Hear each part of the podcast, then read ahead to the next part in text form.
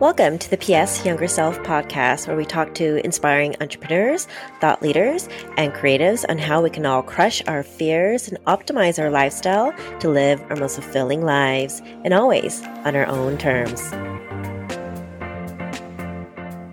Hi, everyone. Welcome to another episode of PS Younger Self. I'm your host, Chris, and I'm so pleased to be back with you guys. I know I've missed some episodes the past few weeks, and to be very honest, I've been really hard on myself not being able to deliver every Monday as we normally planned.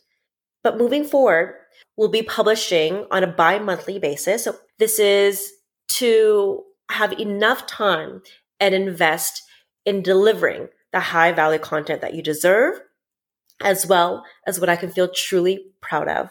And to every single one of you that has been listening week in and week out, I thank you from the bottom of my heart, as this is truly an honor for me to do this and bring you that content you deserve.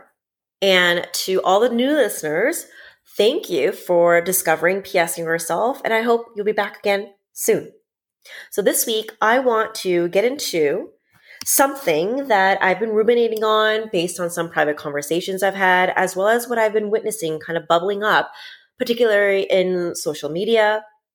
And it may not be a new topic for you, but uh, let's get into it. It is the topic of toxic positivity. So while most of you may understand and know the power and science of our thoughts, my personal opinion is that our extreme positivity culture, especially in our Western societies, is breeding toxic positivity. You know, the type of crowd that is all about the good vibes only thing?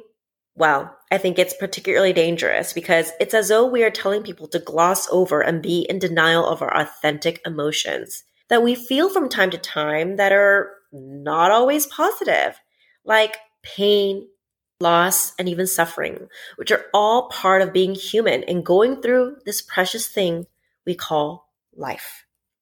So let's first try to differentiate between real positivity and toxic positivity. For some, that may not be clear because, to be honest, it wasn't for me.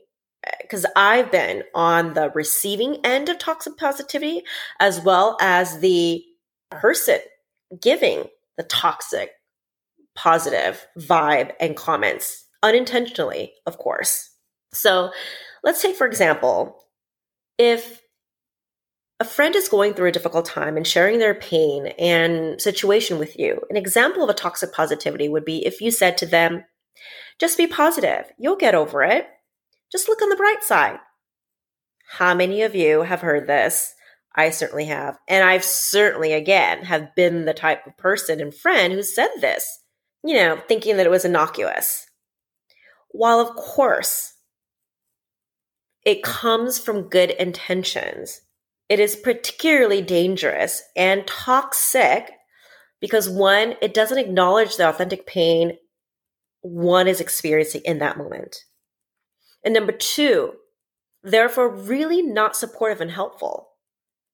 I've realized for me, when I'm going through some emotional pain, and there are times that I just want a friend to listen versus them telling me some blissful, ignorant comment such as, just be positive.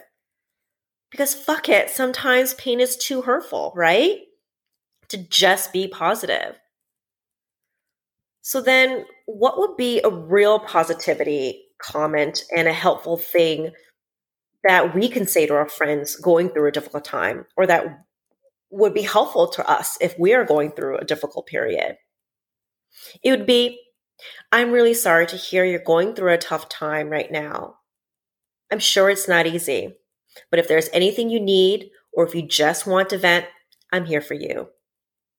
See, this acknowledges their authentic emotions and tells them that you are here for them and willing to help in the way they want and the way they need. And I really want to underscore this point why toxic positivity is toxic.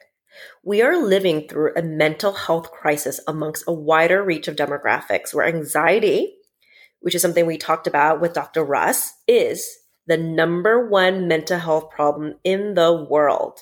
And it's increased significantly among our children as well. So, what I'm getting at is that when we know and realize how real experiences of depression, anxiety, loss, and pain are, and how people are, are struggling through this on a daily basis, we cannot, cannot afford just to spray stereotypical positivity comments and vibes without really trying to understand and acknowledge what someone is truly experiencing.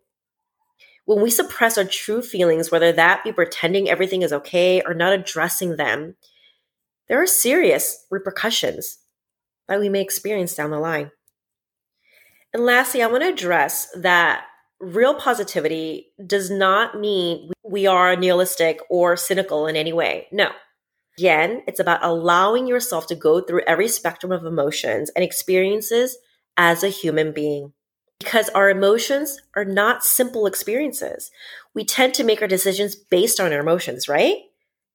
So we owe ourselves to understand what these emotions and feelings are and mean to you or to someone that we care about when they are experiencing or we are experiencing fear, pain, loss, or suffering, or any other not so positive emotion. And then to be able to leverage all that for our strength and growth. Isn't that what personal growth and development is all about? It's not about trying to tell someone to be positive all the time and to chase happiness, but to experience every emotion as a human being. And then to be able to see yourself grow and transform from that experience. So, P.S., younger self, be aware of toxic positivity.